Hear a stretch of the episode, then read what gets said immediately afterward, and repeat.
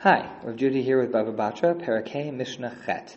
So sometimes you're dealing with a, a commodity whose price is fairly stable. Sometimes you're dealing with a commodity where the prices are moving all the time.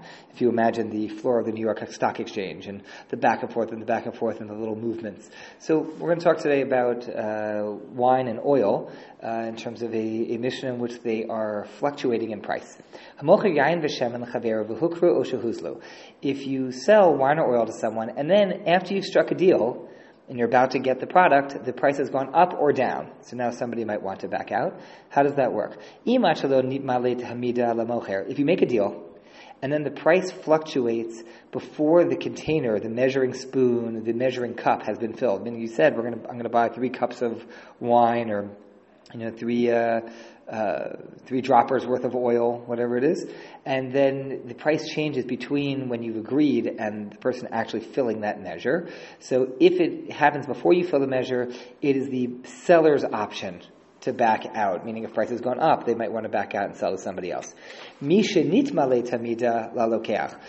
the measure has been filled, it's now the buyer's option to say, you know what, I don't want it anymore. The price has gone down. I don't want it. Im haya sirsur now obviously once it's been handed over, it's too late. Let's say there's a, there's a middleman. There's somebody in between who's the broker of the deal or who's, who's doing the actual measuring out and connecting the two parties. So we have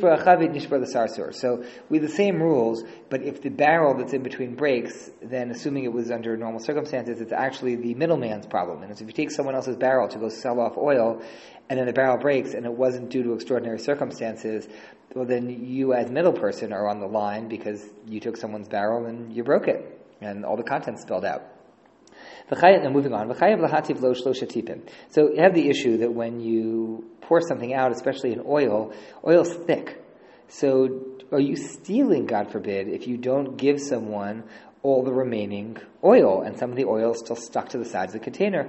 So you're supposed to, uh, after you have given them the measure, drop in three more drops. That's for you know, st- stickage, to make up a word, on the side. If after giving three drops, you then turn the container on its side, the same way that one might do a, wine bottle or an oil bottle, to collect the remaining bits into one spot so that a little bit more could be gotten out, that still belongs to the seller. Because once you've given the buyer their three drops, you're done. The